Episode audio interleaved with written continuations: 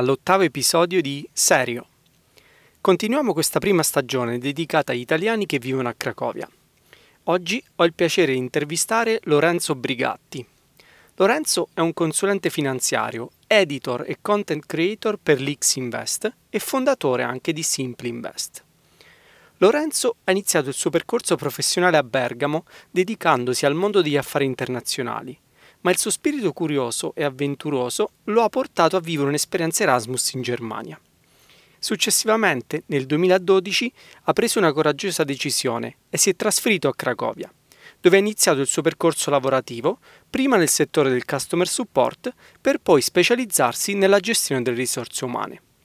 Nel 2018 ha fondato Simply Invest, un'azienda che aiuta le persone a diventare investitori più saggi e consapevoli e dal 2022 è diventato anche consulente finanziario per l'X Invest, fornendo un prezioso supporto a chi desidera avventurarsi nel mondo degli investimenti.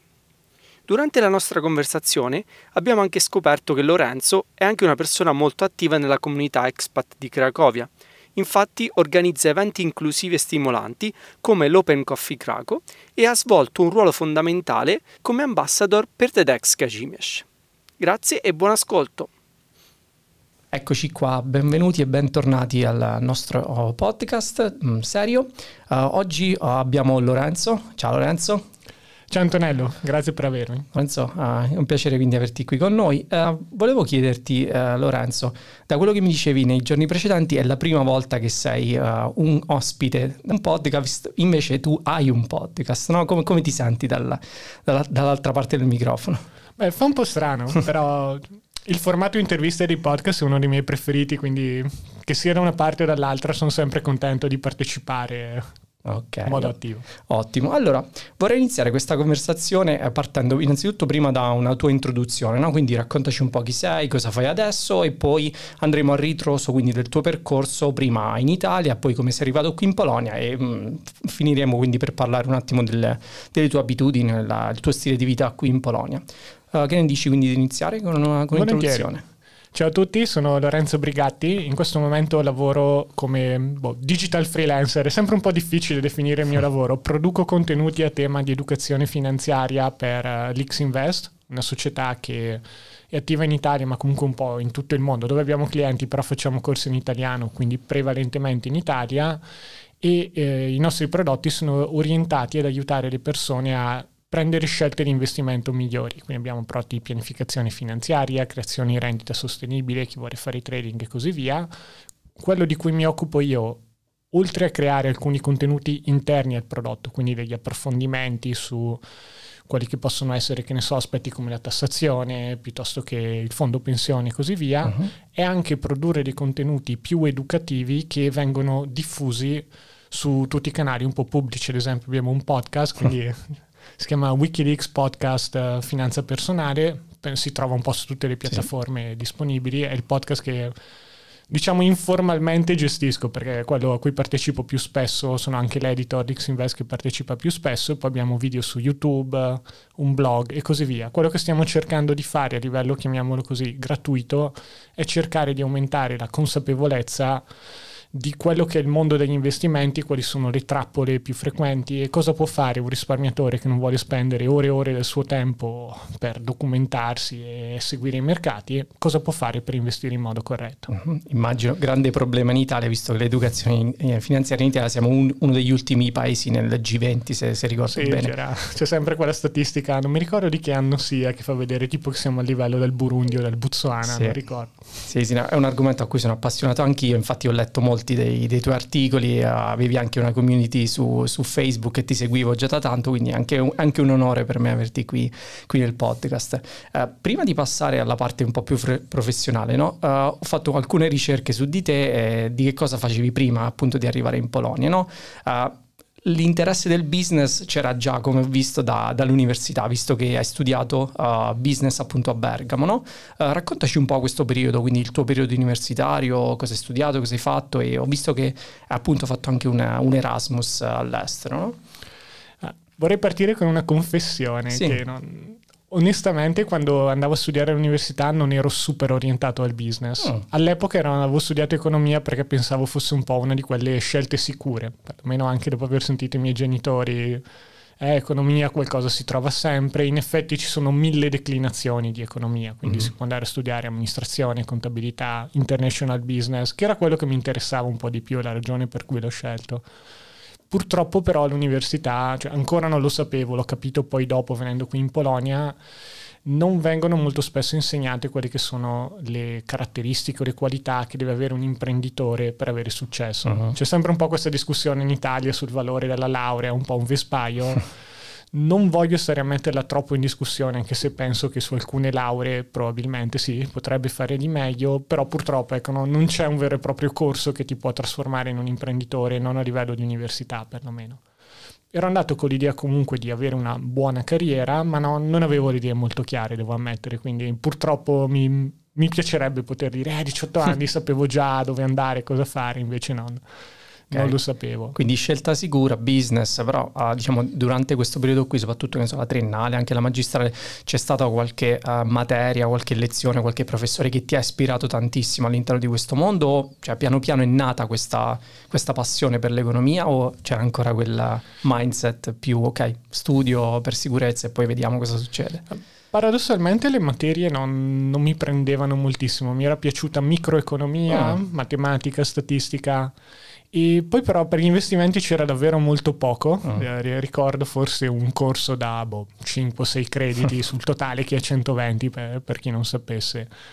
Per il resto poco o nulla, quindi la passione per gli investimenti si è sviluppata più tardi e non durante l'università. Per paradosso però durante l'università ho cominciato a sviluppare una passione verso quello che era il mondo della psicologia, uh-huh. non magari psicologia clinica che è qualcosa di veramente pesante, ma più proprio un po' come prendiamo le decisioni, come possiamo influenzare noi stessi e gli altri, tutti dei temi affascinanti che trovavo un po' carenti per paradosso in economia dove c'è un po' questa teoria dell'uomo economico, il consumatore che decide sempre in modo razionale cosa comprare, cosa fare. Ho detto ma la vita non funziona così, è strano. Quindi forse questa piccola parte di economia mi ha portato ad esplorare un po' il mondo della psicologia e l'ho fatto in parallelo all'università con delle letture, non di libri super impegnativi di nuovo, uh-huh. però era proprio un mondo che mi affascinava. Sì, infatti vedremo anche più avanti che c'è molto overlap tra psicologia e uh, finanza personale e, e, andremo più nel dettaglio. E Dimmi, dimmi. No, beh, avevi menzionato l'Erasmus sì. e quella è stata davvero l'esperienza che mi ha cambiato la vita. Perché io sono cresciuto in una piccola città in Italia, un po' chiusa, un po' provinciale, non, neanche piccola città, era un paese in pratica. Vicino Bergamo qual è? Esatto, Nembro. Nembro, ok.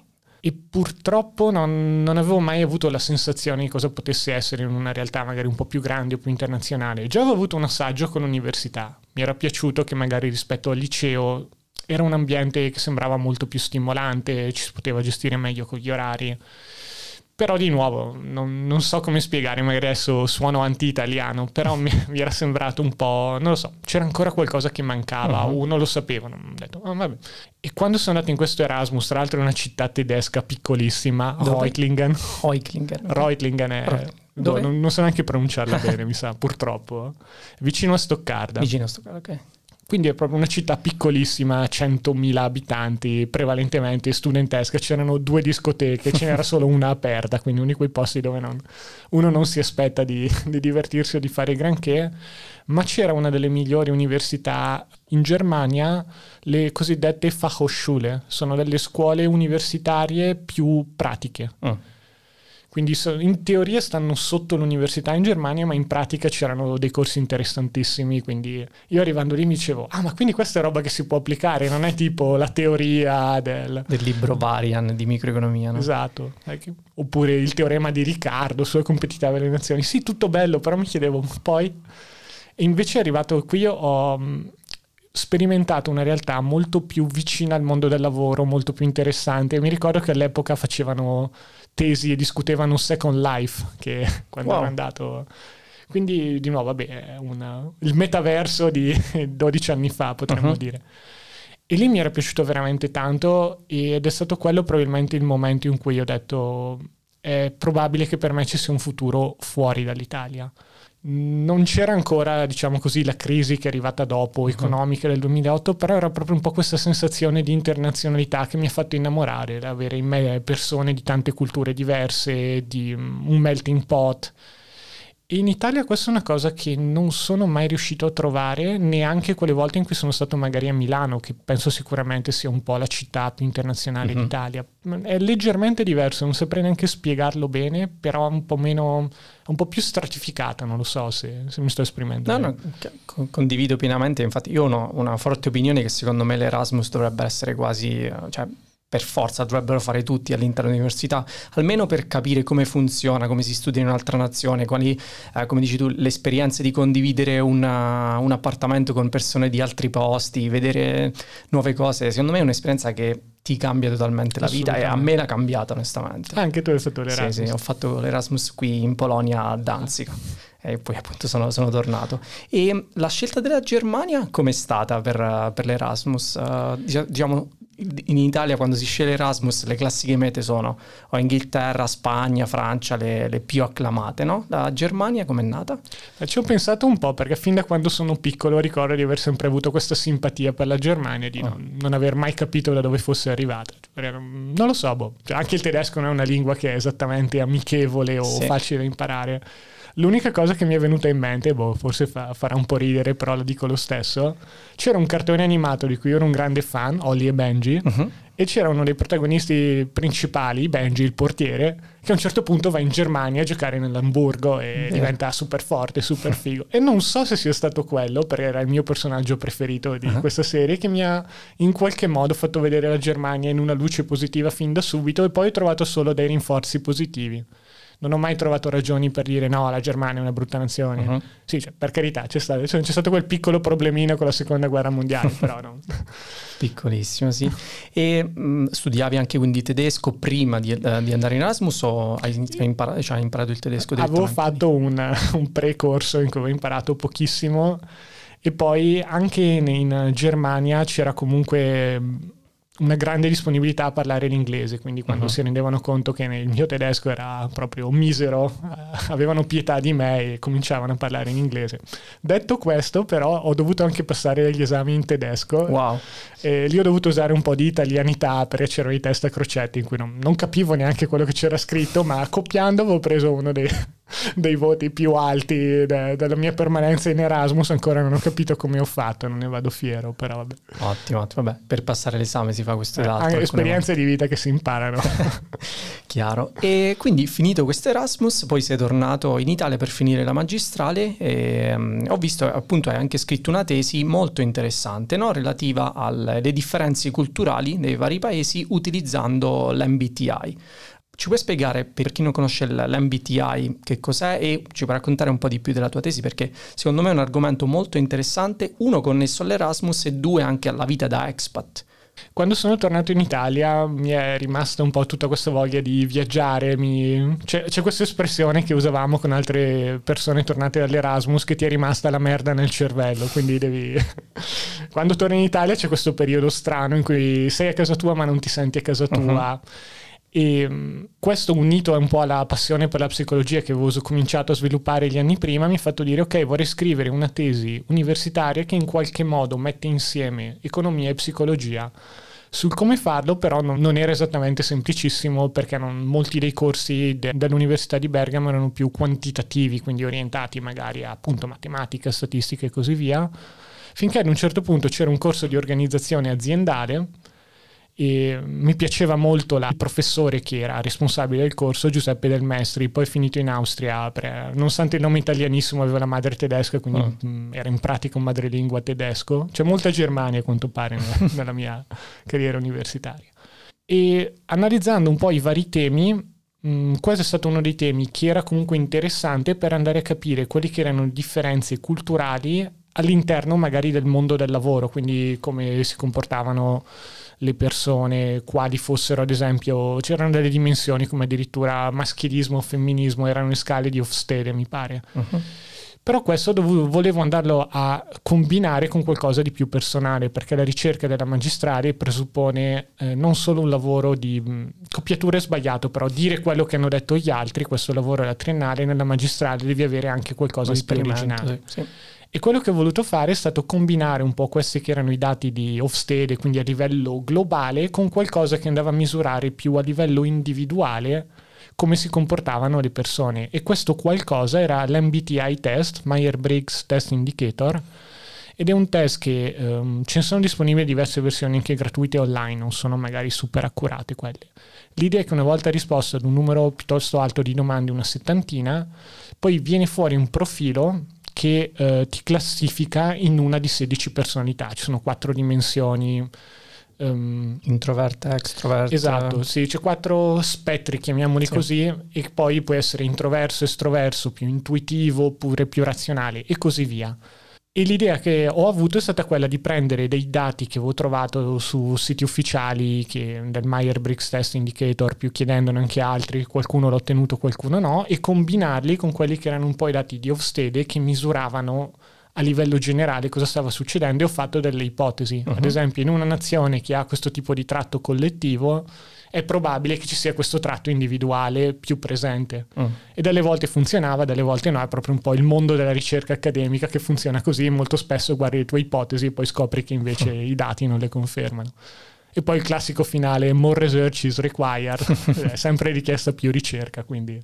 Chiaro, chiaro. Però è stato un lavoro che mi è, mi è piaciuto, ma al tempo stesso lì forse ho realizzato che il mondo accademico, che è un qualcosa che stavo pensando magari di, mm. di, fare dopo, non era esattamente il mio perché il tipo di stile di scrittura, piuttosto che il tipo di stress comunque nel combinare questo tipo di dati, era stato uno dei periodi in cui non, dice non mi ero goduto l'università tanto quanto mh, mm, avrei pensato. Quindi è stato interessante da scrivere sono contento di averlo fatto ma se mi chiedessero di rifare un qualcosa simile direi no aspetta un attimo che forse preferirei fare qualcosa d'altro. Chiaro chiaro. È, è interessante soprattutto in questa uh, ricerca che hai fatto no? hai notato qualcosa che diciamo ti è saltato all'occhio? Non so qualcosa relativo ad alcune nazioni eh, che non ti aspettavi. Ad esempio, ricordo, connesso a questo argomento qui, c'è un libro molto bello che si chiama The Culture Map, uh, non so se lo conosci, ehm, è un libro dove si spiegano appunto le differenze di uh, come lavorano le persone in India rispetto a quelle italiane, rispetto a quelle olandesi, come danno i feedback alle diverse nazioni, c'è una nazione più gerarchica, un'altra meno gerarchica, non so, c'è qualcosa che ti ricordi appunto di, di queste differenze tra le varie nazioni? Devo essere onesto, purtroppo no, uh-huh. una, per una tesi che ho scritto anni fa ed è rimasta rimasta in Italia, mm. quindi non ho neanche una copia online. Ah, Volevo okay. consultarla prima di venire qui per no, non essere impreparato. Oh. Mi ricordo solo che avevo fatto quattro ipotesi e ce n'erano tre che tutto sommato andavano un po' a confermare quelle che erano, diciamo così, le, le mie idee e una che invece era completamente errata però non ricordo quale purtroppo, dovrei andare a ripassare. Non fa niente, non fa niente, lo ripasseremo più avanti come argomento. Allora, dicevi appunto quindi dopo l'università uh, magistrale uh, hai detto che il mondo accademico poi non avrebbe fatto per te, uh, è iniziato con le tue prime esperienze lavorative in Italia. Uh, da quello che so, è iniziato come uh, un insegnante per una, l'Accademia di Dante Alighieri tra sì, Milano e Bergamo. No? C'è stata un'esperienza anche precedente, ah. un piccolo stage in una okay. um, società che era vicino alla stazione ferroviaria di Bergamo ed era attiva un po' nella gestione dei... Um, eh, trasporti su gomma di, di, materiale e così via. E lì è stato un po' traumatico da certi punti di vista, perché è stata la mia prima esperienza con un ufficio. Oh. Cioè, non, non, so come chiamarlo di, diversamente, perché finora non avevo mai avuto grossi lavori, avevo fatto più magari ripetizioni, facevo dei uh, corsi come istruttore di scacchi, quindi erano i lavori un po' particolari, saltuari, ed erano un po' più boh, dinamici, si vedeva gente. Quello è stato il mio primo impatto con l'ufficio in Italia è stato il momento in cui ho detto no, 30 anni così, non, non per l'azienda in sé, perché c'erano anche persone simpatiche, però ero magari ad esempio l'unico giovane, poi c'erano persone di 40-50 anni, sembrava un ambiente molto poco dinamico e mi sono detto eh, questa non è la vita che voglio fare non, eh, soprattutto dopo l'Erasmus che mi aveva dato una sorta di visione di quello mm-hmm. che poteva essere il mondo un po' del futuro dico no non mi sento chiuso dentro in un, in un ambiente così. E infatti mi ero detto, piuttosto che lavorare in un ufficio, farò qualsiasi altra cosa. Quel qualsiasi altra cosa si è materializzato nel lavoro come insegnante che tra l'altro comunque mi piaceva, nel senso a me insegnare piace, se oggi sono anche un divulgatore uh-huh. perché ho una passione comunque per, per l'insegnamento, è stato un lavoro uh, interessante da questo punto di vista, però con il senno di poi non so se fossi pronto per poterlo fare, perché si trattava comunque di avere a che fare con adolescenti, quindi uh-huh. persone anche cioè, dai 15 ai 18 anni, quindi di fatto dei quasi adulti o adulti veri e propri e essere un insegnante per uh, questo gruppo di persone quando io stesso mi sentivo un po' perso in quel periodo perché non sapevo bene quale ancora fosse la mia strada. Mm, de- dopo l'università è stato un po' un periodo di confusione, di mm. non sapere bene cosa ci sarebbe stato dopo, che era arrivato pure in congiunzione con la crisi economica del 2008-2009, boh, sì, mi pare sì, fosse sì. il periodo trovare un lavoro in Italia in quel periodo era veramente una roba incredibile. Io mi ricordo di offerte di stage con 250 euro al mese eh, bisognava vestire giacca e cravatta e se fossi stato bravo dopo sei mesi ti offrivano ancora le stesse condizioni, era una roba aberrante. Quindi, ok, e com'è stata questa esperienza? Quindi, appunto, uh, come insegnante, hai detto, cioè, non, non, ti sentivi pronto, però uh, quali erano, cioè, che cosa facevi nel, nel day to day?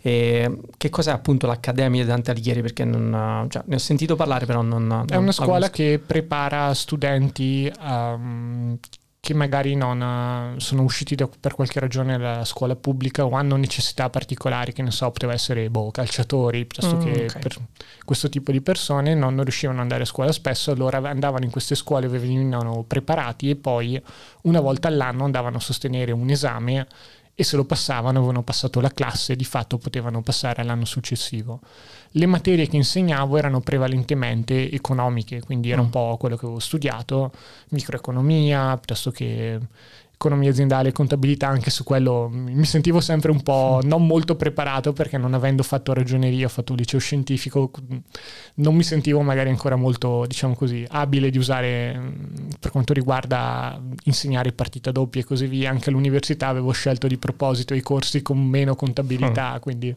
quella è arrivata dopo quando un po' mi sono appassionato agli investimenti, che ho cominciato a leggere bilanci, ma fino a quel momento pensavo che fosse una roba brutta e cattiva, quindi... Chiaro, chiaro, chiaro. E quindi dicevamo questo periodo abbastanza difficile in Italia per, per trovare lavoro, offerte di, di, stage con 250 euro e uh, decidi di provare da qualche altra parte, no? Eh, come sei arrivato in Polonia o o hai avuto anche esperienze prima della Polonia, cioè da qualche altra nazione? Cioè com'è stata la scelta di ok, vado e provo in Polonia? È stata una scelta assolutamente casuale.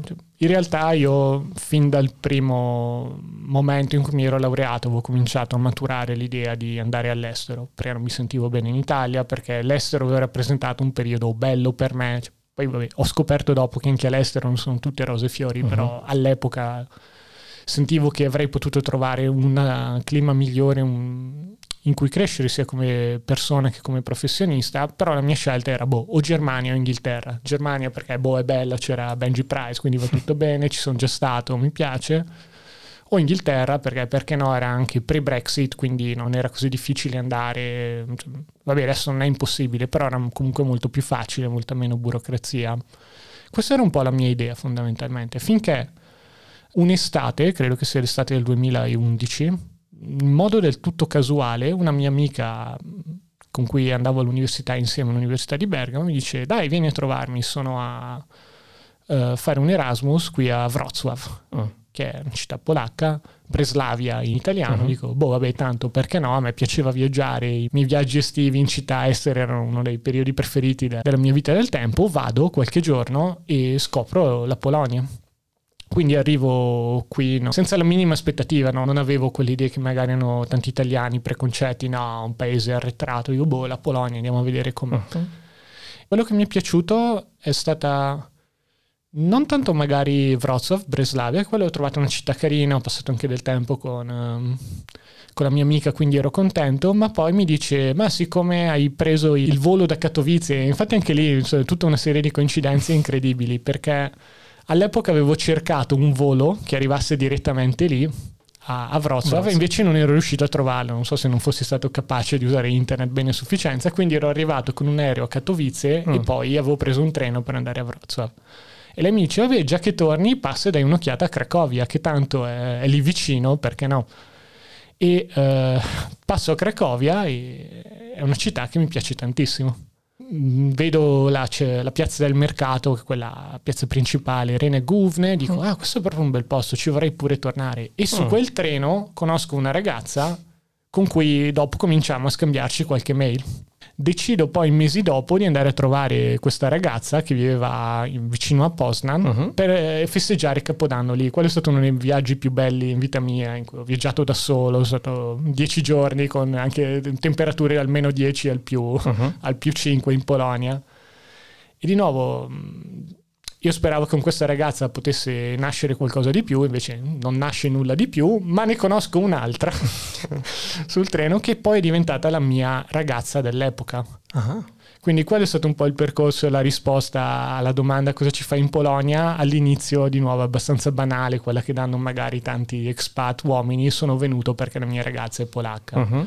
E nel mio caso è metà della risposta, l'altra metà è volevo comunque avere un'esperienza all'estero, pensavo Inghilterra o Germania, in realtà mi sono detto vabbè se ho qui la mia ragazza vado un po' a vedere com'è, quindi a luglio del 2012 sono arrivato qui con un volo Ryanair, la valigia di cartone da 10 euro. Uh-huh e ho detto, boh, vediamo un po' come va, avevo magari soldi per un paio di mesi, ho detto se poi non dovessi riuscire a trovare lavoro, boh, tornerò in Italia o andrò da qualche altra parte ci penserò. Però sono arrivato qui senza avere un piano, senza conoscere poi quello che è Cracovia, ho scoperto dopo che era un po' un centro di questi RPO, tutte queste multinazionali che avevano i service center qui sul fatto che fosse una città in pratica europea da certi mm-hmm. punti di vista, secondo me dagli standard più alti anche di molte città italiane per quanto riguarda, che ne so, trasporti piuttosto che possibilità di pagare con carta e così via. Ma all'epoca sono proprio venuto un po' proprio boh, in modo innocente, Chiaro. credendo nell'amore, mettiamola così. Wow, innanzitutto tantissime coincidenze, cioè il volo preso da Katowice e poi per tornare a Cracovia, questa ragazza che hai conosciuto, quindi si sono allineati tutti i pianeti e Beh. poi c'è stata anche la, la, buona prima impressione che ti ha fatto Cracovia e che ti ha spinto a dire ok, proviamoci e proviamo questa avventura a Cracovia. Uh, hai detto appunto, sei arrivato qui, valigia di cartone con uh, l'obiettivo di provare a trovare lavoro e si parlava qui del 2012, giusto? Corretto. Uh, com'è stato il percorso quindi che ti ha mh, permesso poi di trovare lavoro? È stato boh, anticlimatico, non, non, so bene come tradurre in italiano anticlimatic. Mm. Io ero arrivato qui, ero preoccupatissimo perché boh, cioè, era un periodo in cui avevo tantissima ansia, avevo un po' tutti questi dubbi, ma se non riesco a trovare lavoro forse è colpa mia, sono io che non sono abbastanza bravo, non lo so cosa stia succedendo. E quindi ero boh, piuttosto agitato, non, non, avevo esattamente l'autostima alle stelle, finché mi, dopo un paio di settimane che ero qui, senza neppure fare troppa fatica, avevo mandato in giro qualche domanda online qui e là, mi chiamano a Capgemini per fare un colloquio di lavoro. Io arrivo e mi fanno fare un test in cui mi chiedevano tipo, ok, fammi vedere, prova a scorporare l'IVA, era una cosa simile per uh-huh. vedere un po' come funzionava la matematica, lo faccio e mi fanno qualche domanda in inglese e poi mi dicono ah ok mm, siccome è scritto che parli tedesco vediamo adesso il tuo livello di tedesco. Wow. avevo messo tipo boh tedesco B1 o cose del genere. Me ne pento no non è B1 se, qualcuno, se l'avessi lasciato da qualche parte no non è B1 entra questa ragazza comincia a parlarmi in tedesco non capisco nulla non riesco a rispondere biascico. E mi dicono ok grazie grazie a posto così vado per, convinto che dopo aver fatto questa prestazione da urlo di sicuro non mi chiameranno per nessuna ragione e invece mi chiamano e dicono ah vabbè non sai parlare tedesco però tanto noi serve qualcuno con l'italiano e l'inglese che è un po' la lingua comunque di, eh, internazionale uh-huh. che parliamo a Capgemini vieni e mi offrono un posto di lavoro così e comincio a luglio e per me era stato quasi un mezzo shock perché mi dicevo in Italia trovare un lavoro era l'equivalente di tagliarsi un braccio e poi comunque sperare che andasse tutto bene. Qui in Polonia sono arrivato, ho fatto un colloquio oppure... Un solo colloquio alla fine, no? Mi pare di sì, oh. sto pensando se ce ne sono stati altri, se ho la memoria, però non, boh, era anche un periodo in cui dicevo, vabbè, non sto neanche a cercare lavoro subito, è estate, voglio un po' uh-huh. godermi uh-huh. la vita.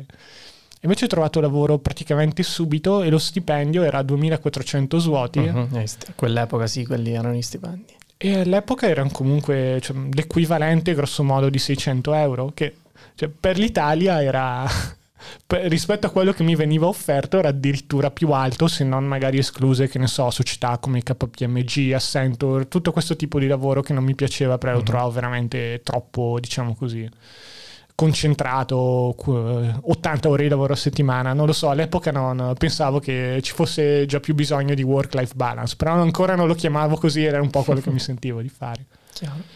E mm, nel 2012 eh, i costi anche erano molto più contenuti qui a Cracovia. Assolutamente, quindi... si, vive, cioè, mm, si, viveva da re, ci mancherebbe mm. con 600 euro, però riuscivi a prenderti un posto magari condiviso con qualcuno, pagarti mm, cibo e quant'altro e ti rimaneva pure qualcosa, ti rimaneva molto poco, ci mm. mancherebbe, però vivevi in una città europea di fatto senza dover andare a chiedere i soldi ai tuoi, che era un po' l'impressione che avevo qua in quel periodo in Italia in cui dovessi lavorare e chiedere i soldi miei per farmi mantenere mentre lavoravo ed era una roba che a me mandava completamente in bestia. Ah, immagino. E da quello che ricordo, in quegli anni lì c'erano anche contratti già a tempo determinato, quindi sì. uno iniziava, non era un contratto come stage, ma di solito erano contratti a tempo determinato. C'era tipo un mese di prova, sì. tre mesi di prova. E, poi e dopo uno o due anni mi sa ti facevano direttamente all'indeterminato, quindi... Ah, condi- no, neanche, mi sa che dopo due o tre mesi proprio. Due o tre mesi, wow. Quindi condizioni di lavoro completamente diverse rispetto a quelle che avevi trovato in Italia. E quindi qui inizi a lavorare come procurement specialist, no? E quindi scopri il mondo corporate e... Um, qual è, com'è stato il primo impatto? Luci e ombre. Uh, Capgemini la, non so se si è cambiato, però ovviamente ci ho lavorato tantissimi anni fa, ma all'epoca era un po' una sorta di Erasmus Company. C'erano tantissime persone giovani che lavoravano tutte insieme, quindi era un po'... Boh, cioè, sì, si lavorava, ma al tempo stesso non... era completamente l'opposto di quella sensazione di statico e di vecchio che avevo avuto andando negli uffici italiani. C'erano tante persone giovani, era bello, si conosceva gente. Ho avuto degli, degli amici e delle amiche con cui sono rimasto in contatto per anni e anni dopo che tutti avevamo lasciato Capgemini i parti aziendali erano sempre molto divertenti. L'highlight. Quindi il lato sociale era fantastico. Il lato professionale invece fin da subito mi aveva un po' colpito in negativo, era un lavoro praticamente di data entry, inserimento dati, non so neanche se esista oggi questo tipo di lavoro, visto che boh, con tutta l'automazione che c'è in giro, magari c'è qualche software che lo fa meglio, però quello era e le possibilità di carriera erano sempre comunque un po' limitate, l'idea era ok, parti come inseritore di dati, poi diventi inseritore di dati senior, poi diventi il capo, il team leader degli inseritori di dati, oh. poi il manager degli inseritori. E dici, boh, vabbè, ma alla fine stiamo parlando sempre di dati da mettere da qualche parte, non è poi così entusiasmante. Quindi è stata quella un po' ha definito anche tutte le esperienze corporate che ho avuto, tranne una, quella di Alexander Mann come recruiter, mm-hmm. in cui avevo sempre un po' l'impressione che, di essere una sorta di piccolo ingranaggio, piccola rotellina all'interno di un sistema che fosse molto rigido, non dico fatto per schiacciarti, però con pochissima libertà di espressione, di miglioramento, un mondo un po' soffocante sì. lavorativamente parlando. Seguendo delle procedure prestabilite, eccetera, quindi con poca libertà di um, creatività. No? Sì. Per, per far appunto apparire i tuoi tratti che vedremo poi avanti, che sono quelli più importanti, che quelli di, di creazione di contenuti. Eh, appunto, dicevi, quindi hai fatto questa esperienza qui con Capgemini, eh, poi hai lavorato anche per un'altra azienda, sempre nel, nel customer support, se ricordo bene, IT Helpdesk. Uh, ho fatto Heineken tre mesi, ah. ancora una specie di contabilità, abbiamo fatto una sorta anche di knowledge transfer uh-huh. in Italia, ma è stata un'esperienza molto molto tesa, era un po' c'era un po' la convinzione, probabilmente anche basata sui fatti, che ci fossero dei posti di lavoro che volassero dall'Italia alla Polonia, quindi era stata un'atmosfera molto negativa, con mm. tanta ostilità, quindi un po' quelle classiche lotte politiche. E quindi, buono, boh, quella è stata un'esperienza non tanto piacevole. La nostra team leader dell'epoca se n'era andata o era stata licenziata dopo tre mm. mesi. Io pure me ne ero andato perché uh-huh. era un ambiente tossico in cui non volevo lavorare quella è stata una piccola esperienza, poi ho avuto, penso, l'esperienza di HCL, che uh-huh. è mhm. quella che descrivi tu, anche quella da certi punti di vista è un'esperienza un po' traumatica perché era un customer care in cui si rispondeva al telefono tutto il giorno e mh, mm, c'erano state delle situazioni veramente preoccupanti da certi punti di vista, no, non so magari neanche uh-huh. se mhm. ci sia qualche, se sia il caso di entrare in sì, questo tipo, no. però mettiamo, ho visto delle cose che mi erano piaciute così poco che mi hanno fatto dire ecco questo è un altro ambiente che probabilmente non è molto salutare vediamo di trovare qualcosa d'altro. E già lì mi ero un po' cominciato a incattivire anche con il mondo corporate polacco. Perché di nuovo avevo un po' il dubbio, boh, magari sono io che sono proprio una persona sbagliata da questo mm. punto di vista perché tanti magari lo accettavano, però erano delle cose che a me non piacevano veramente. Mi sono detto no. Adesso voglio fare la mia missione di vita e trovare un'alternativa a livello lavorativo che sia sostenibile, che mi piaccia di più, sia più adatta a me rispetto a tutto quello che ho provato finora. Chiaro. E da lì mm, immagino comunque il customer support non, non, è facile, ci sono passato anche io, quindi a sentire i clienti che ti urlano dietro no, non, è, non, è, bello, no? E da lì decidi quindi di cambiare un po' strada e di passare nel mondo della, dell'HR, no? Del sourcing come, come recruiter. Sì. Um, qui hai fatto un'esperienza per Alexander, Alexander Mann. La mia più lunga a livello corporate okay. è stata quella che mi è piaciuta di più, perché da certi punti di vista, e già qui magari ci avviciniamo un po' agli investimenti, se penso a economia e psicologia, secondo me ci sono due intersezioni. La mm. prima è nel mondo degli investimenti, ma la seconda è nel mondo appunto di selezione del personale. Si tratta un po' di trovare le persone, convincerle che un lavoro è interessante, parlare un po' con il manager e convincere che questo è il candidato giusto. È tutto inserito in un'ottica di azienda. Quindi mi piaceva un po' il poter usare qualcosa di psicologia che avevo un po' letto negli anni o comunque anche magari di vendite, da certi punti di vista a tanti non piace essere definiti come venditori, uh-huh. però che piaccia o meno stiamo un po' tutti vendendo qualcosa in un dato momento, non lo facciamo magari per soldi, però può essere la nostra opinione, può essere la nostra visione del mondo e così via.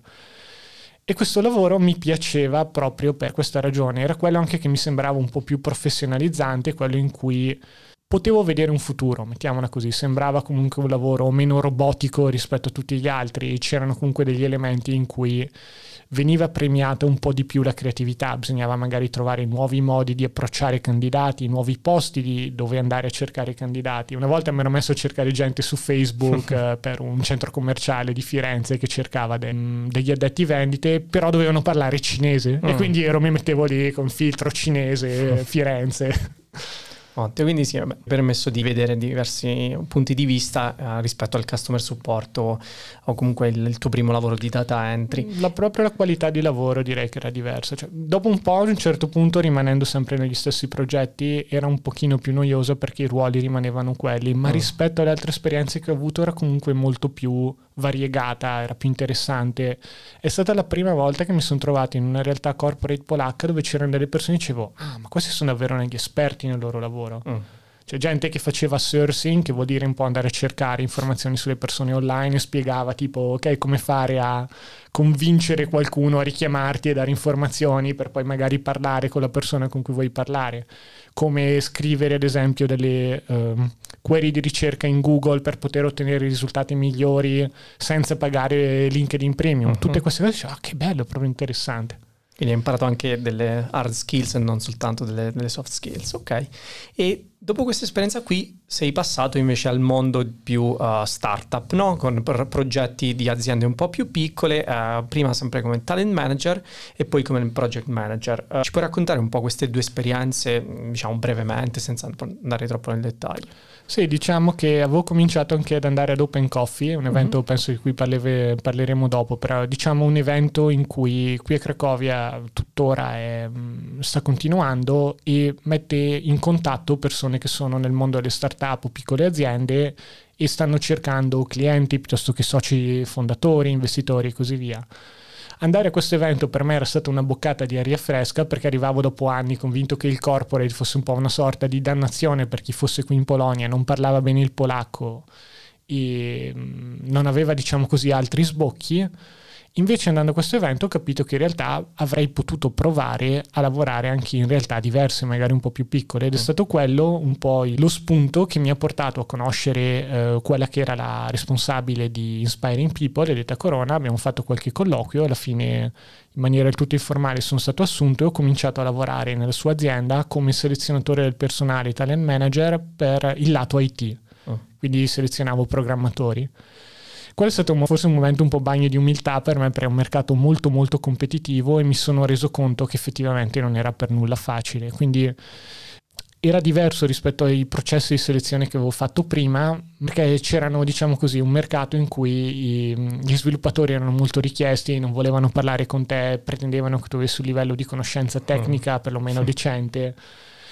Ho lavorato 5-6 mesi in questo tipo di situazione, purtroppo non sono riuscito a trovare molte persone da assumere e nel frattempo c'erano state anche un po' di tensioni a livello economico, l'azienda dove stavo lavorando non andava benissimo, quindi alla fine, de, non ricordo esattamente di quale anno, penso fosse 2016-2017, mm-hmm. ho lasciato questa azienda di comune accordo anche con la proprietaria, poi questa azienda purtroppo ha chiuso e sono andato a lavorare per un progetto ancora più startup, si chiamava Hiring questo progetto, anche questo purtroppo no, non ce l'ha fatta, l'idea di base era interessante, credo che sia ancora attivo tra l'altro il sito Who mm-hmm. is Hiring se uno va a cercarlo su internet. Okay. Metteremo anche nei link se, se è ancora attivo. Vediamo. Era una mappa che faceva vedere tutti i lavori a livello IT nel mondo. Mm quindi uno poteva vedere le offerte, poi in qualche modo faceva scraping dai siti principali e più ce n'erano altri che invece mandavano i dati. Il problema che ha avuto Who is Hiring è che um, non c'era una chiara via alla monetizzazione, cioè anche se erano, uh, loro erano alunni al Y Combinator, quindi erano stati selezionati, avevano mentoring, stavano partecipando a questo tipo di iniziative, non sono riusciti a trovare una massa critica di utenti o un modo di monetizzare i pochi utenti che avevano e questo un po' portato al fallimento mm. della realtà. E io lì mi sono trovato un po' in un momento boh, decisivo della mia vita perché mi sono detto, quindi il mondo corporate continua a non piacermi. Il mondo delle piccole aziende polacche faccio fatica ad inserirmi. Il mondo startup è sempre un po' un hit or miss e purtroppo tante volte eh, si rischia di rimanere senza lavoro. Cosa faccio adesso? Uh-huh era un momento in cui avevo pochissimi soldi sul, sul conto corrente ho detto boh, ritorno a lavorare un'ultima volta nel mondo corporate, ci provo, magari sono cresciuto, sono maturato. Sono andato in ABB e niente, ho realizzato che non, forse non ero storia. cresciuto, forse non ero cambiato, forse non era proprio destino e dopo sei mesi ho detto no, troverò il modo di fare qualcosa d'altro, qualcosa che già c'era, si erano un po' piantati i semi nei mesi prima ed è quello che è diventato il mio lavoro attuale. Per fortuna è stato il lavoro che ho tenuto negli ultimi cinque anni, quindi uh-huh. finalmente ho smesso di essere un po' un job hopper. Ottimo, ottimo, quindi sei riuscito finalmente a trovare il tuo spunto di, di carriera e dire ok, le, le corporate non fanno per me, provo qualche esperienza a per creare qualcosa di mio, no? E infatti in questo periodo uh, inizia a creare contenuti, da quello che, che ricordo, sì. E um, ha iniziato quindi a lavorare prima per l'X Invest, giusto? Esatto. E poi eh, mi ricordo hai anche creato una tua azienda qui in Polonia che è Simple Invest. Sì, diciamo un brand. Ehm. Un brand, ok. E qui sei entrato in poche parole nel mondo freelance, no? Uh, com'è stato questo passaggio dal mondo startup corporate al, al mondo freelance? Beh, è stato un bello sbalzo, diciamo che i primi tempi erano più boh, elettrizzanti, cioè, ho la libertà di lavorare su qualcosa che mi piace, mi appassiona. Dopo anni che ho passato nel cercare qualcosa di questo tipo, quindi non vedevo fondamentalmente solo gli aspetti positivi ed ero comunque abbastanza lanciato. Poi però passato un po' l'entusiasmo iniziale, la paura di aver fatto magari il passo un po' più lungo nel, della gamba ha cominciato ad esserci perché ancora non riuscivo a portare a casa abbastanza soldi rispetto a quelli che mi servivano per coprire tutte le spese. Mm, mi ero reso conto di quanto fosse difficile avviare un tipo di iniziativa come Simple Invest, che è di fatto una, una versione simile di Leaks Invest, nel senso tentare di portare consapevolezza finanziaria, però farlo in inglese e orientato principalmente a persone che fossero qui a Cracovia, un uh-huh. po' mhm. più locale, perché avevo visto che a livello globale c'erano già americani piuttosto che altre persone che avevano un po', non dico il monopolio, ma ci siamo vicini per quanto riguarda la l'educazione finanziaria in lingua inglese. Quindi mi ero detto, ma proviamo a stare un po' più geolocalizzati in Europa, magari addirittura qui in Polonia, prendo la comunità expat o comunque qualche polacco un po' con mentalità internazionale e vediamo come va. Di per sé magari non era neanche un ragionamento sbagliatissimo, qualche cliente l'ho avuto. Uh-huh il punto chiave è stato che appunto era qualche cliente perché il mercato di riferimento era troppo troppo piccolo. Ricorderò sempre, ho avuto una conversazione con il marketing manager di Rix Invest quando avevo parlato un po' di questa idea dicendo uh-huh. sto facendo comunque anche questo progetto e la prima cosa che mi ha detto infatti mi è rimasta indelebile in mente mi dice sì è tutto molto bello però sei in una nazione in cui tu stai facendo un progetto in una lingua che non è la lingua della nazione è estremamente probabile che questo sia sufficiente a farti fallire. Mm. Poi in realtà, mettiamola così, ho un po' fatto una, un'opera di failing forward, perché è vero che non ho magari trovato tanti clienti, ma avevo comunque dei costi ridotti all'osso Nel frattempo il progetto Lix Invest in Italia cresceva, la mia partecipazione lì cresceva e anche le mie entrate da lì sono cresciute, quindi in qualche modo pur non avendo un numero enorme di clienti dal progetto internazionale sono riuscito a mh, mm, stare tranquillo andando con il progetto italiano che di fatto poi è diventato il mio lavoro full time negli ultimi due o tre anni, mentre il progetto internazionale è rimasto e tuttora sto pensando se magari farlo ripartire uh-huh. un po' ad un livello molto molto tranquillo ma non lo vedo come diciamo così un qualcosa di mh, mm, che può diventare un business super solido quel business sì si parte da piccoli e poi diventa la nuova Google del, mm. della finanza personale è più probabile che sia un qualcosa che può portare ogni tanto qualche entrata interessante ma difficilmente la vedo come qualcosa che può diventare un'azienda proprio strutturata al 100% o anche solo una fonte di lavoro sicura per quanto si sì. può definire sicura una fonte per Forse un freelance. Potrebbe essere interessante come side business, ma non come core business principale, quindi Assolutamente pu- sì. la puoi tenere sempre attiva. Infatti, da quello che ricordo io, onestamente,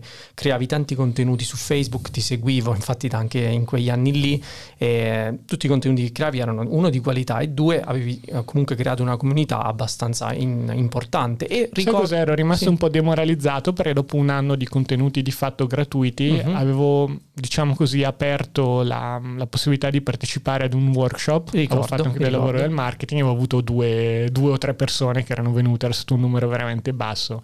Comunque di nuovo anche lì era un, è stato una sorta di fallimento in piedi perché con tutte le spese che ho sostenuto per stanza e quant'altro, in realtà no, non ci ho perso, però di nuovo non ci ho perso magari in termini economici, ma in termini di tempo, in termini morali è stata un po' una delle sconfitte che all'epoca mi ha pesato di più. Altra cosa che penserei adesso con il senno di poi è che probabilmente questa tipologia di chiamiamolo prodotto forse è meglio presentarla in un contenuto che sia fruibile in modo diverso mm. può essere che ne so un videocorso piuttosto che un qualcosa che qualcuno si può consultare in qualsiasi momento e non deve per forza togliere eh, tempo magari nel weekend piuttosto che in altri momenti per partecipare di nuovo, mm, sono tutte scelte magari col senno di poi avrei cambiato qualcosa, diciamo che però al tempo stesso avere il progetto italiano che stava andando bene mi ha anche un po', non dico scoraggiato, però mi ha fatto dire, ah beh, punto più sul cavallo che sta andando meglio in questo Chiaro, momento. Ha senso, ha senso. E all'interno di questo progetto con l'X Invest poi, uh, da quello che so, uh, hai preso anche la, la, tua certificazione e sei diventato consulente finanziario indipendente, sì, no? l'anno scorso. Uh, ci racconti un po' il processo per diventare consulente finanziario indipendente? Perché ho visto ultimamente dei video online che, di cui ne parlavano, che spiegavano un po' che come se ci fosse dietro qualche cosa stile mafioso, cioè tutta una community abbastanza chiusa, bisogna pagare dei costi elevati, se ricordo bene 10.000 euro, uh, uh, diceva questo, questo, youtuber, per entrare all'interno del, del, mondo dei consulenti finanziari indipendenti. Uh, boh, no, non conosco il video che, uh-huh. dove sono state fatte queste affermazioni. Partiamo magari dalla cosa più banale, come si diventa consulenti uh-huh. finanziari indipendenti studiando a secchiate per un esame che è puramente nozionistico e che no, ho studiato ma già non ricordo tantissime cose uh-huh. di quelle che ho studiato e ci sono 5.000 domande, tra queste 5.000 domande un sistema ne seleziona casualmente non ricordo quante, 30 o 60, uh-huh. un numero simile, poi tu devi rispondere in modo corretto alla maggioranza di queste domande, se ottieni almeno l'80% delle risposte corrette passi. Per ogni esame devi pagare 100-200 euro uh-huh. di tassa di iscrizione, chiamiamola così, e questo è tutto quello che ti serve sapere per l'esame da, da, consulente finanziario indipendente. Tante persone poi pensano che si devono comprare corsi magari da 5.000 euro, quelli li ho visti in uh-huh. giro, che ti preparano a diventare consulente. Parliamoci chiaro, se si tratta di prendere il pezzo di carta sono soldi buttati, perché basta davvero mettersi lì, ti fai 100 di questi test al giorno finché ti rimbambisci, finché ormai hai il muscolo della memoria che vedi la domanda e sai già la risposta prima di, di leggere le alternative. Se si tratta di invece diventare consulente finanziario indipendente, inteso come ok, creare un business sostenibile da questo punto di vista, lì già diventa un po' più complesso. Devo ammettere di non avere, diciamo così, completa cognizione di causa perché finora all'interno di Aegis, che è la società di consulenza finanziaria per cui ehm, collaboro, ho mm-hmm. fatto solo attività di supporto molto marginale, quindi non conosco tutti i dietroscena. Quello che però ho potuto vedere magari un po' con voci seconda mano è che anche solo il processo di approvazione, iscrizione all'albo, estremamente costoso ed in più i consulenti finanziari indipendenti per ragioni a me ignote, non lo so se magari qualcuno poi un giorno me lo farà sapere, devono pagare una tassa di iscrizione all'albo più alta rispetto a quelli che non sono consulenti uh-huh. finanziari indipendenti, intorno ai 500-600 euro, mentre la versione non indipendente paghi 200. Dalle volte ho l'impressione che ci sia un po' una qualche... Mh, non lo so, ost- non, ostilità forse è la parola sbagliata, però non, non, c'è l'interesse che la consulenza finanziaria indipendente prenda piede, non solo in Italia, anche qualcosa mm. che vedo un po' in tutta Europa, anche qui in Polonia ad esempio mi ero voluto documentare all'epoca perché una delle cose che mi preoccupava era dire, beh, non vorrei avere problemi legali con il fatto che uh-huh. parlo comunque di prodotti finanziari, non si sa mai dove la linea grigia varia magari nazione a nazione. E la cosa incredibile era che i cosiddetti Dorazza Finansov, che sono l'equivalente dei consulenti finanziari bancari, non hanno bisogno di alcun titolo. Uh-huh. Cioè io domani se parlassi polacco potrei essere seduto in una banca e fare esattamente quello, Dorazza Finansov, dire alla gente comprati questo prodotto che è buono, compratelo che è bello, va tutto bene. Se invece volessi farlo come consulenza finanziario indipendente versione polacca, dovrei andare a studiare per un esame che è difficilissimo anche per i polacchi. Uh-huh. E uh, questo esame, tra l'altro, è quello utilizzato dalle persone per diventare anche fund manager, gestori di un uh-huh. fondo attivo ce ne sono tipo 630 in tutta la Polonia di questa gente, perlomeno l'ultima volta che ci avevo guardato, e ovviamente sono richiesti da mercati diversi. Cioè, è un sistema di incentivi, a me piace molto questo uh-huh. concetto perché è, il, è, un po' la chiave anche del mondo degli investimenti. Sì. Dove stanno gli incentivi? Se io finissi questo esame, qual è l'incentivo per me nel fare uh, pianificazione indipendente per le persone? quasi non esiste perché devo andare a convincere le persone che hanno bisogno di un piano finanziario, devo mm-hmm. convincerle che devono pagare me, devo convincerle che quello che mi pagano è giusto quando magari pensano che i prodotti finanziari invece li pagano meno perché i costi sono nascosti. Devo fare tutto questo lavoro per poi portare a casa due spicci quando ho la possibilità di andare a lavorare per un fondo a gestione attiva in cui boh, guadagno probabilmente 3 o 4 volte tanto uh-huh. senza dover fare tutto questo lavoro di convincimento e poi magari se va pure male il fondo, vabbè, mi prenderà un altro fondo perché tanto siamo solo in tre gatti che facciamo questo tipo di uh-huh. lavoro. Gli incentivi sono chiaramente sbilanciati verso il uh, passare questo esame se lo si passa e poi non intraprendere la consulenza finanziaria indipendente. Sì, eh, abbastanza simile, come dicevi anche in Italia, cioè sia in Italia che in Polonia ci sono più incentivi per diventare appunto consulente finanziario connesso alle banche o fondi attivi piuttosto sì, che... Ho dato un'occhiata anche agli stipendi medi sì. dei mh, mm, consulenti finanziari indipendenti con i non indipendenti e beh, cioè, si capisce perché ce ne sono veramente pochi. Uh-huh. Poi il mercato sta crescendo, però di nuovo sempre con, con, molta calma, anche perché molto spesso ci sono degli oneri burocratici che magari per una banca no, sono un problema perché tanto si assumono un paio di persone in più e fanno solo quello per una boutique che ha consulenti finanziari fondamentalmente e basta, diventa tutto molto più complesso. Quindi è un po' scoraggiante, soprattutto mettiamola così, per chi vorrebbe cominciare a fare il consulente finanziario indipendente e operare in autonomia. Uh-huh. È una cosa che sconsiglio se magari qualcuno vuole passarsi l'esame e poi è meglio se va a lavorare almeno all'inizio in una realtà un po' più strutturata per uh, imparare un po' il lavoro, non dover gestire tutta la parte burocratica da solo e così via. Sì, crearsi anche un pool di clienti che poi successivamente potrebbero diventare indipendenti insieme alla tua azienda. Assolutamente. Chiaro. E domanda curiosità sul, su come gestiscono i soldi polacchi rispetto a come gestiscono i soldi italiani. Hai notato delle differenze, stessi problemi? Secondo me siamo fratelli e non lo sappiamo. c'è una mentalità molto simile, c'è questo amore per il mattone che è incontrastato. In Polonia forse un po' più giustificato dal fatto che qui è dal boh, 2007 che non hanno una crisi immobiliare degna di questo nome. In effetti chi si è comprato un immobile ha visto il prezzo salire, salire, salire.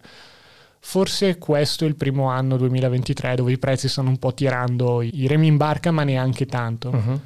Viceversa gli italiani hanno questo enorme amore per il mattone, dal 2007 invece a parte zone magari un po' tattiche come penso le grandi città, Milano e così via, i prezzi non sono esattamente saliti o andati alle stelle, quindi c'è questo grosso amore per il mattone sicuramente. Tanta diffidenza verso i mercati finanziari, mm. quindi quello è un altro tratto che sicuramente italiani e polacchi hanno in comune è un po' beh, i soliti problemi, cioè, quello che si legge sui giornali, bruciati miliardi in borsa, quindi manca proprio un po' la cultura da questo punto di vista. Mm, mi viene da dire anche sfiducia verso il governo, un altro punto in cui mm. probabilmente siamo abbastanza allineati italiani e polacchi. È difficile essere fiduciosi dei governi, soprattutto in questi periodi, forse solo la Scandinavia Vero. è fiduciosa. O il sistema pensionistico, che quello mm. polacco, numeri alla mano, probabilmente è pure un pochino meglio, però mm, anche loro hanno un po' questo ragionamento, eh vabbè tanto stiamo pagando dei soldi adesso ma non li vedremo mai quindi questi sono tanti tratti in comune. Uh-huh. Sto pensando se a livello di investimenti c'è qualcosa di diverso. Sai che non mi viene in mente nulla. Uh-huh. C'è un po' ecco il concetto di tabù, non si parla tanto di soldi, cioè, è elegante, un po' proprio come in Italia, si preferisce far vedere il macchinone uh-huh. piuttosto che la casa grossa, ma non si dice quanto sia in banca o quanto si guadagna perché quello è brutto più similarità che differenze. Differenze così su due piedi non mi viene uh-huh. in mente nessuno. Oh, va bene, va bene così. Eh, ottimo. Passerei alla parte finale, no? eh, parlando appunto di tu- alcuni dei tuoi progetti personali qui a Cracovia, uh, nella, nei diciamo, tuoi hobby. No? Uno di questi è uh, che tu nel 2016-2017 uh, facevi parte del team di TEDx Kazimierz. Quindi Immagino che gli ascoltatori sappiano che cos'è un TEDx, quindi un evento organizzato da, connesso al, al, mondo TED. Ci puoi raccontare un po' il, il, dietro le quinte dell'organizzazione di uno di questi eventi? Cioè, uno, che cosa facevi? Due, che cosa c'è dietro un evento di eh, TED? Tantissimo lavoro, infatti io dico sempre che TEDx Casimir è stato la vera palestra dove ho imparato a lavorare, dove ho imparato come gestire persone, dove ho imparato come si gestisce un progetto, è stata una cosa incredibile perché è come immaginavo che funzion- funzionasse un'azienda prima di entrare nel mondo del lavoro. Cioè, vedere tutti questi dettagli, c'era tra l'altro il um, curatore dell'epoca di TEDx Casimir, Richard Lucas, che è una persona assolutamente speciale, mm. un, uh, in, è stato imprenditore, poi è diventato angel investor, quindi una persona interessante non solo lato business ma anche lato umano e che con tutte queste esperienze era comunque in grado di gestire un team, assemblare un team in modo diverso, uh-huh. era tutto molto molto bello. Quello che facevo io principalmente all'inizio non avevo neppure un ruolo, ero entrato come una sorta di entusiasta, infatti il titolo che era rimasto era ambasciatore, perché in uh-huh. effetti andavo a dire a tutte le persone venite a Tedes Casimic perché è un evento molto bello.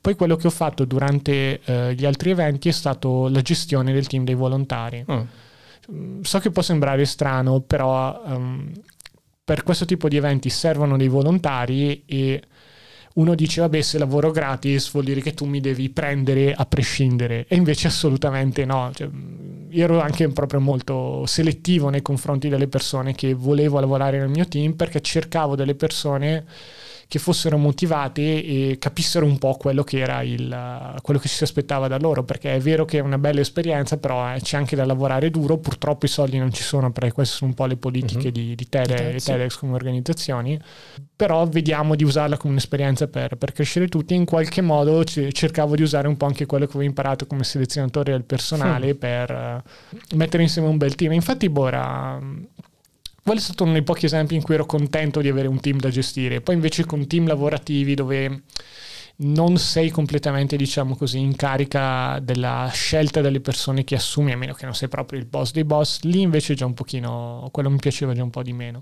Chiaro. Lì è stato veramente molto bello ed è forse un'altra delle esperienze che quasi metterei in pari con l'Erasmus, secondo me. Non so se sia stato fortunato perché mi sono trovato in una realtà particolare, altri TEDx magari no, non sono così, ma il livello di ottimismo, l'entrare in contatto con persone interessanti, con una visione del futuro non appiattita, eh. in quel caso non era magari più dell'Italia, quindi la ricerca di internazionalità, ma era un po' la ricerca di qualcosa di diverso da un lavoro corporate, lavoro lunedì e venerdì, arrivo al venerdì, dico Birra. per fortuna che è il weekend, lunedì sono triste perché uh-huh. lunedì quello insieme a Open Coffee sono stati due mondi che mi hanno veramente mh, fatto capire che esisteva un'altra possibilità e mi hanno spinto a cercare e creare in qualche modo questa possibilità. Uh-huh. Quindi se qualcuno magari non è tanto contento della sua carriera lavorativa da questo punto di vista, so che può sembrare un consiglio un po' strano dire lavorare come volontario in questo tipo di iniziative, però non può dire ma come mi stai chiedendo di lavorare di più e per di più gratis? Uh-huh ma quello che si può imparare te lo puoi portare via e poi davvero non a prezzo lo puoi usare anche nella tua carriera lavorativa. No, è vero, è vero, sono d'accordo perché il mondo del volontariato cioè, non se ne parla tantissimo, però come dici tu riesci ad imparare delle skill che poi puoi riutilizzare in altri ambiti e ti possono comunque servire sempre. Cioè, oltre, senza andare proprio sul lato utilitaristico, anche il lato personale, uh-huh, le persone anche. con cui vieni in contatto eh, arricchiscono la tua vita. Sì, vero, vero, sono tutte persone interessanti, cioè chi segue di solito solito questi eventi TEDx, io ho partecipato a molti di questi eventi qui a Cracovia, conosci sempre delle persone super interessanti. Uh, un altro di questi eventi, appunto, come uh, ci dicevi, era uh, Open Coffee, no? ci puoi raccontare che cos'è Open Coffee, visto che è ancora attivo come, come progetto? È un networking meeting in cui persone prevalentemente del mondo startup, ma possono essere anche piccole o medie aziende, vengono e cercano altre persone con cui possono fare business in qualche modo. A differenza magari di networking meeting un po' più strutturati, come no, c'è quello che è, che è famoso e non mi viene in mente. Non so come mai in mente Airbnb come uh-huh. me, ovviamente non quello perché... Couchsurfing? No. No, Niente, ce l'ho sulla punta della lingua. Okay. Comunque è un tipo di business meeting molto strutturato in cui dicono ok, questo mese abbiamo prodotto tot milioni di euro, in, di, euro vabbè, di svuoti in affari mm-hmm. e mhm. così via. E invece Open Coffee eh, volevamo tenerlo come una sorta di networking meeting, ma non così ingessato, non così... C'è un po' questa sensazione che andare a questi networking meeting dove devi conoscere gente per lavoro siano tutti un po'... È la versione dal vivo di LinkedIn. Uh-huh. Tutti vogliono fare un po', eh sì, io sono sono bravo, bello, intelligente, manca un po' quella connessione genuina. Umana. L'obiettivo di Open Coffee era comunque avere questo tipo di possibilità di trovare cofondatori, investitori e così via, ma al tempo stesso avere una dimensione un po' più umana. Infatti abbiamo avuto co-founder che si sono conosciuti lì, persone che hanno poi cambiato un po' la loro vita, la traiettoria della loro vita dopo essere stati ad Open Coffee. Erano venuti dei ragazzini di 16 anni che poi hanno fatto partire la loro startup, sono stati anche in America. Non, li, non ci parlano un po', ma forse l'hanno mm-hmm. addirittura vendute, stanno facendo qualcosa d'altro adesso. Un'altra ragazzina di 16 anni che era venuta adesso studia negli Emirati Arabi Uniti cioè, tutte le persone, soprattutto quelle giovani che sono arrivate lì, hanno ricevuto una sorta di spinta che poi le ha portate un po' nella stratosfera da, da certi punti di vista rispetto ai loro coetanei. Sì, eh, come dicevi tu, anche questi eventi sono interessanti per conoscere delle persone che non rispettano diciamo, la classica vita del lunedì, venerdì, ma vogliono aggiungere qualcosa di più sì. alla loro routine e uh, stimolare ed essere stimolati da anche da altre persone eh, che condividono gli stessi interessi, quindi è un win-win da, da, entrambe le parti. Vero, poi c'è comunque un order vero, ultimamente ho anche un po' rivalutato la vita, ok, da lunedì a venerdì si lavora e poi si prende un paio di giorni per staccare, uh-huh. però non lo so, continuo ad avere questa sensazione che il lavoro non possa essere un qualcosa che è troppo pesante o che distrugga la tua anima. Uh-huh. Deve, deve, esserci un compromesso migliore rispetto a dire eh, soffro 40 ore della mia vita così poi ho due giorni liberi. Vero. Di quello rimango convinto, però magari non sono più così, sì bisogna lavorare un sacco di ore a settimana se trovi il progetto giusto e darci dentro finché non ce la fai. È vero, è vero, bisogna coltivare anche degli hobby e da quello che ricordo tu hai degli hobby qui in Polonia, sì. uh, parlavi all'inizio de- degli scacchi, no? Uh, giochi qui in qualche circolo? Come... Sì, c'è un circolo qui in uh, Ulica Protnicka si chiama. Uh-huh. È un circolo tra l'altro che pare sia attivo dal 1800 erotti, quindi uh ne, ne, hanno viste di cose a quanto pare. Ed è boh, un ambiente molto bello, a me piace tanto. C'è un torneo il mercoledì a cui partecipo sempre molto volentieri. È stato un ambiente interessante perché per me è stato un po' una sorta di, chiamiamola così, rinascita. È stata la mia prima esperienza molto sociale o chiamiamola sociale al 100% e non magari con punte di lavoro qui e là dopo uh-huh. il Covid. Il Covid per me è stato un periodo in cui è stato un focus continuo sul lavoro, anche quando magari vedevo persone era sempre più sì, ma stiamo parlando di lavoro Invece uh, mi sono accorto di quanto mi fosse mancata questa dimensione di ok, non parliamo di lavoro, non, non parliamo, eh, ma concentriamoci solo su un hobby, un qualcosa che, uh-huh. che ci piace. Gli scacchi, tra l'altro, hanno un detto eh, che è preso dalla FIDE, l'organizzazione, l'equivalente della FIFA eh, calcistica, uh-huh. però negli scacchi. Non è magari un'organizzazione sempre limpidissima, infatti molti si lamentano, ma il motto a me piace tantissimo. È latino, gens una sumus, vabbè, siamo un po' tutti un, un popolo solo ed è un mm. po' quella sensazione che mi piace perché se so che se dovessi andare in qualsiasi città europea, se vado a un circolo di scacchi so già che è il mio posto, quindi uh-huh. in qualche modo non quello è una cosa che mi piace tanto de- degli scacchi. Uno può pensare che sia strano per uh-huh. essere un gioco singolo, quindi magari uno dice l'aspetto di comunità magari viene un po' meno. Ed in effetti ci sono tante persone introverse, però è proprio un, un qualcosa che va oltre le, mm, le, differenze proprio più basilari, il tentativo di comunicare. Cioè, il mio polacco è sempre pessimo, purtroppo, anche dopo dieci anni che sono qui, ma è migliorato da quando vado al circolo, perché uh-huh. in qualche modo cerco di spiegarmi quindi è stata un'esperienza che mi ha fatto un po' anche uscire dalla bolla di expat in cui sono stato uh-huh. di fatto per anni, sempre parlando inglese, tralasciando un po' il polacco e immergermi un po' di più nella realtà polacca. Esatto, è qualcosa soprattutto di diverso rispetto al business o alle classiche sì. Mm, conversazioni relative al mondo del lavoro. Ok, uh, allora, siamo arrivati alla fine della, della nostra conversazione e come sempre uh, faccio sa- tre domande a tutti i nostri ospiti, tre domande bruciapelo. Allora, la prima è sul polacco, visto che hai detto che dieci, sei dieci anni qui in Polonia, uh, immagino che parli un po, di, un po' di polacco, un bel po' credo, e vorrei chiederti qual è la parola di polacco che ti piace di più? È stata la prima che ho imparato, dziękuję. Vuol dire grazie. Ci è voluto tipo una settimana per impararla a pronunciare con i toni corretti però è una, boh, una parola che in qualche modo una volta che ce la fai a pronunciarla suona bene. E in più è anche, diciamo così, protagonista involontaria di un, di un episodio che tuttora mi, mi fa sorridere quando mm-hmm. ci penso era con una mia amica in Italia e um, un giorno non mi ricordo per quale ragione ci stiamo scrivendo e mi scrive, le scrivo Genkui e Sara e lei mi risponde anche a te. Quindi è stato un po' questo momento in cui per noi italiani il polacco in effetti sembra un po' una lingua dove è un codice fiscale dietro l'altro e tuttora è una sofferenza da questo punto sì, di vista. tonalità Però, non comuni rispetto alla lingua italiana. Sì. Eh, un po' troppe consonanti. esatto. Ok, quindi Genkui è la tua parola di polacco. Uh, la seconda seconda domanda è sui viaggi qui in Polonia. No? Eh, qual è il posto più bello, uh, ma poco conosciuto, che hai visitato qui in Polonia?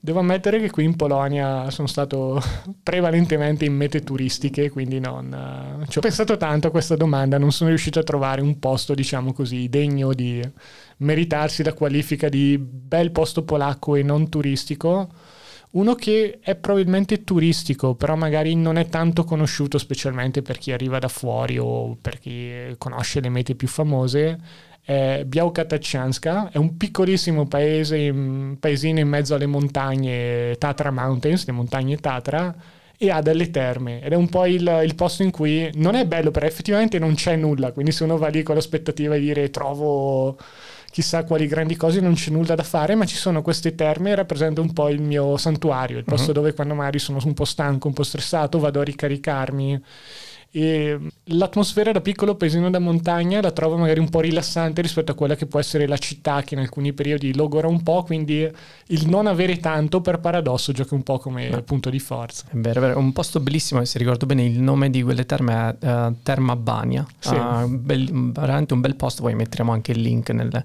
nelle note. Ultima domanda relativa al cibo, uh, preferisci di più la zuppa rosu o la zuppa barsh? Rosso tutta, team rosso tutta la vita. Team rosso, ok. Eh. Beh, la, la, zuppa che prendo tutte le volte che non sto tanto bene mi fa ritornare. Cioè, uno può dire, vabbè, ma, la, bevi, la bevi, la mangi quando sei malato, quindi no, come mai ti piace? È proprio per questa ragione. La mia notizia positiva quando sento che tutto sta andando male, un po' di rosso e quindi è un'abitudine ormai connessa alla, allo stare male questo Rosu, che ti aiuta. Mm, vabbè, o anche solo quando voglio magari una botta di felicità, uh-huh. se no povero Rosu diventa davvero esatto. solo i momenti tristi. Solo per la domenica e la, con i pranzi, con eh, le famiglie, le classiche famiglie. È vero, vero. Sì, sì. ok, ultima informazione, eh, Lorenzo, se, qualcuno volesse contattarti, qualche contatto che vuoi condividere con noi, non so... Mm.